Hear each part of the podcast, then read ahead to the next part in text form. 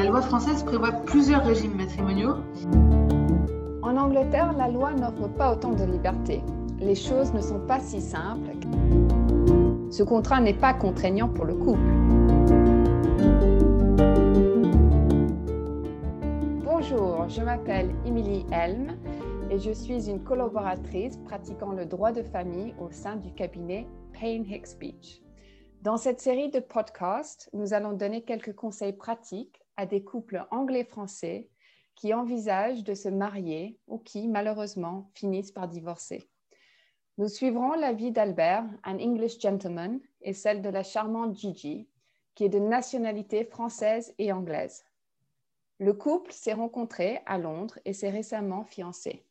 Ils habitent à Londres dans l'appartement d'Albert, mais ils passent aussi un peu de temps à Paris où Gigi a son propre appartement.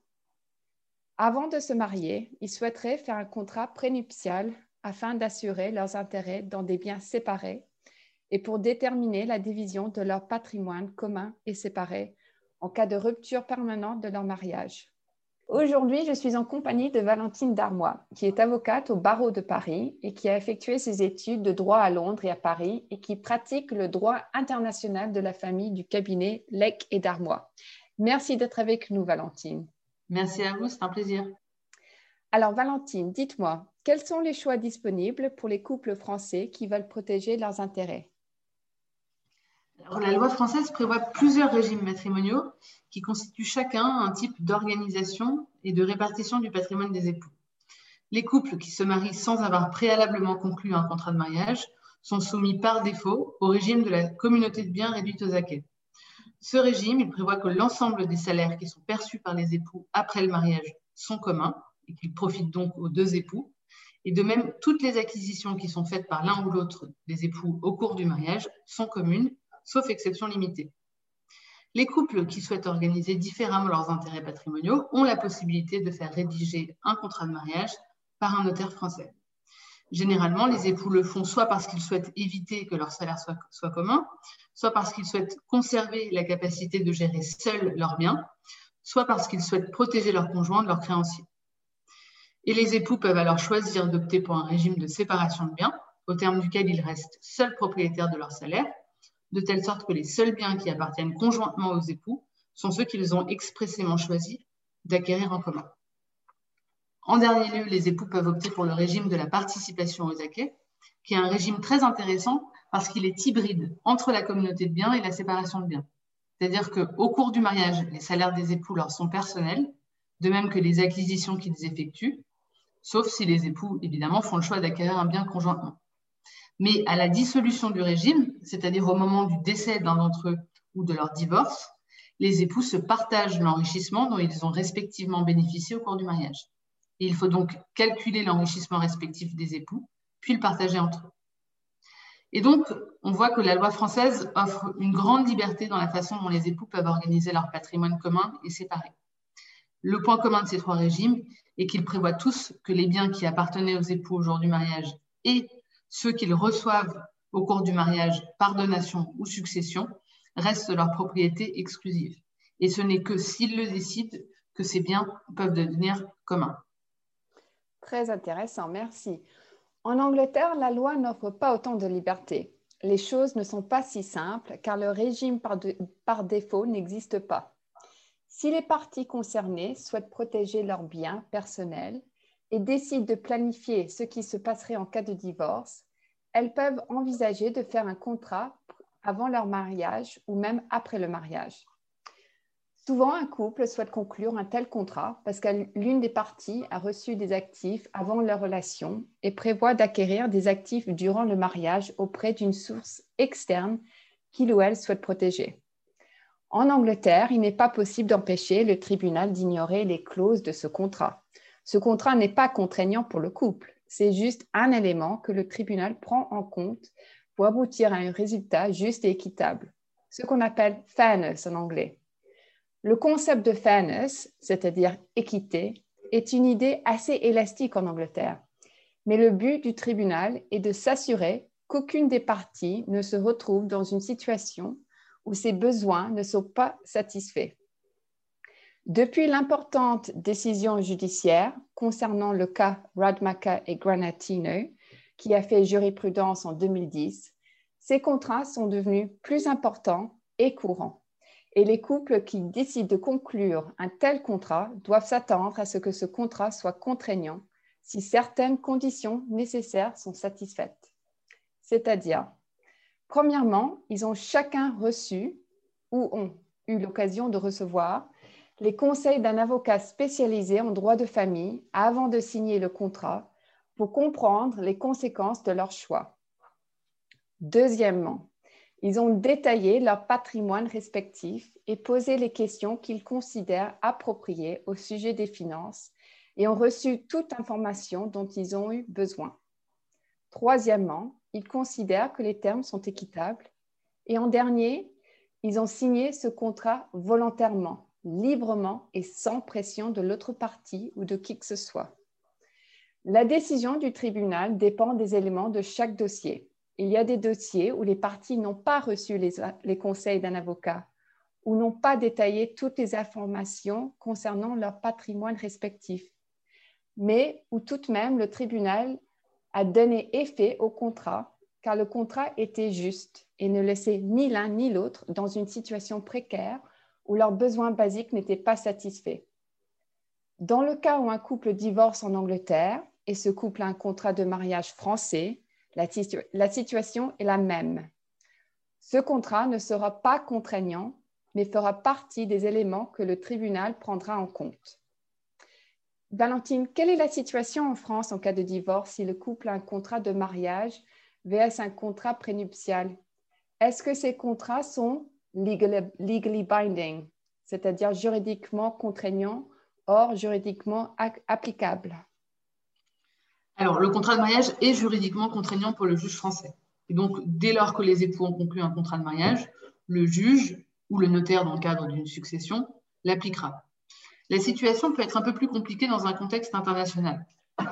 Ainsi, les époux peuvent avoir conclu un contrat de mariage à l'étranger et en demander l'application en France. Dans ce cas, le, juge l'appliquera à condition qu'il considère qu'il s'agissait bien d'un contrat de mariage, c'est-à-dire qu'il traite bien des rapports patrimoniaux entre les futurs époux et que ce contrat est bien conforme à l'ordre public international français. Sur la question de savoir si les contrats prénuptiaux sont juridiquement contraignants en France, la difficulté avec les contrats prénuptiaux tient au fait qu'ils prévoient généralement, outre l'organisation des biens, des règles relatives aux obligations alimentaires entre les époux au moment du divorce.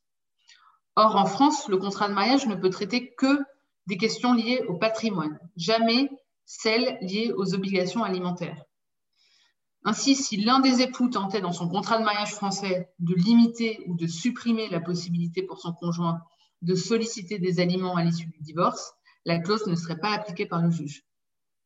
En revanche, le contrat prénuptial sera bien pris en compte par le juge français s'il traite des questions relatives au bien des époux. La Cour de cassation, qui est la plus haute juridiction française, l'a déjà admis. Ok, alors si j'ai bien compris, les contrats de mariage ne règlent jamais les affaires de prestations compensatoires ou des obligations alimentaires, c'est-à-dire le concept anglais de maintenance et needs. Non, en effet. En principe, la loi française ne reconnaît pas la possibilité pour les époux de limiter ou d'encadrer leurs obligations alimentaires en cas de divorce. Ceci étant dit, elle leur reconnaît la possibilité de choisir de façon encadrée la loi applicable à leurs obligations alimentaires, à condition que l'application de cette loi étrangère n'entraîne pas des conséquences manifestement déraisonnables ou équitables, et à condition que les effets de la loi choisie par les époux ne soient pas manifestement contraires à l'ordre public français. Or, la Cour de cassation a déjà jugé qu'une loi étrangère qui exclut le droit à prestation compensatoire dans certaines hypothèses n'est pas, en soi, contraire à l'ordre public français. Les époux ou les futurs époux ne peuvent donc pas limiter leurs obligations alimentaires, mais ils peuvent, sous certaines conditions, choisir la loi qui s'appliquera à celle-ci.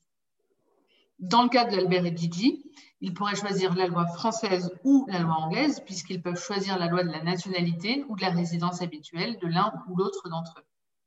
D'accord. La situation est très différente en Angleterre, car les couples peuvent se servir du contrat pour mettre une limite à leurs obligations alimentaires entre les époux que cela soit un paiement mensuel à verser à l'autre partie chaque mois pour une période déterminée ou un paiement unique sous la forme du versement d'un capital suffisant pour satisfaire les besoins alimentaires de l'autre partie. Mais, comme je l'ai déjà expliqué, le plus important, c'est de s'assurer que ces sommes d'argent soient suffisantes pour ne laisser ni l'un ni l'autre dans une situation précaire où leurs besoins basiques ne seraient pas satisfaits. Et maintenant, revenons à notre couple Albert et Gigi. Comme nous l'avons déjà expliqué, notre couple ne sait pas encore s'il va habiter en France ou en Angleterre. Alors, qu'est-ce que vous allez leur conseiller de faire, Valentine? Pour s'assurer que les modalités de leurs accords soient respectées en France et en Angleterre, on ne peut que conseiller aux époux de conclure à la fois un contrat de mariage français et un contrat prénuptial, un prenup. C'est ce qu'on appelle le Mirror Agreement. Cela permet d'éviter autant que possible que les prévisions des futurs époux soient déjouées par le fait que la juridiction qui sera saisie de leur divorce n'applique pas ce qu'ils ont prévu dans leur contrat de mariage. Et c'est d'autant plus important que la Cour de cassation française accepte de reconnaître, c'est-à-dire de faire exécuter en France, une décision de divorce étrangère qui n'a pas tenu compte du contrat de mariage français que les futurs époux avaient conclu. Donc, dès lors que les époux seront amenés à vivre à l'étranger et donc potentiellement divorcer, il est important d'avoir recours à des mirror agreements. S'agissant du contrat de mariage qu'ils feront dresser en France, les futurs époux doivent impérativement s'assurer que les conditions de forme qui sont exigées pour la conclusion du contrat de mariage sont respectées. En effet, le règlement européen du 24 juin 2016 sur les régimes matrimoniaux, qui s'applique en France pour les époux qui se marient depuis le 29 janvier 2019, prévoit des règles de forme qui sont relativement contraignantes. Donc, au moment de la rédaction du contrat de mariage, il faut s'assurer de bien les respecter pour garantir que le contrat de mariage sera bien efficace en France. Et donc, euh, le, règlement prévoit que si l'un des époux a sa résidence habituelle en France au moment de la conclusion du contrat de mariage et l'autre époux a sa résidence habituelle en Angleterre, le contrat de mariage qui sera dressé en France doit impérativement respecter les règles de forme qui sont prévues par la loi anglaise. Donc, les époux devront en France faire dresser leur acte de mariage par acte notarié, mais en outre faire rédiger leur contrat de mariage comme s'il s'agissait d'un prenup et notamment se faire chacun assister par un avocat, s'informer des conséquences de leur choix et détailler leur patrimoine respectif. Tout ceci doit être bien écrit dans le contrat de mariage pour prouver qu'ils ont satisfait ces conditions. S'agissant du PUNAP anglais qu'ils feront rédiger, il faut garantir qu'il sera aussi efficace que possible en France. Et parce que le juge ne reconnaît pas pour l'instant la possibilité pour les futurs époux de limiter avant le mariage leurs obligations alimentaires en cas de divorce, il est vivement recommandé aux, parties de bien distinguer dans leur contrat prénuptial ce qui relève des obligations alimentaires entre les époux et ce qui relève de la répartition des biens entre les époux. Mm. D'accord, oui, je suis d'accord avec vous. C'est évident qu'il y a beaucoup de choses auxquelles notre couple doit réfléchir et encore plus depuis le Brexit.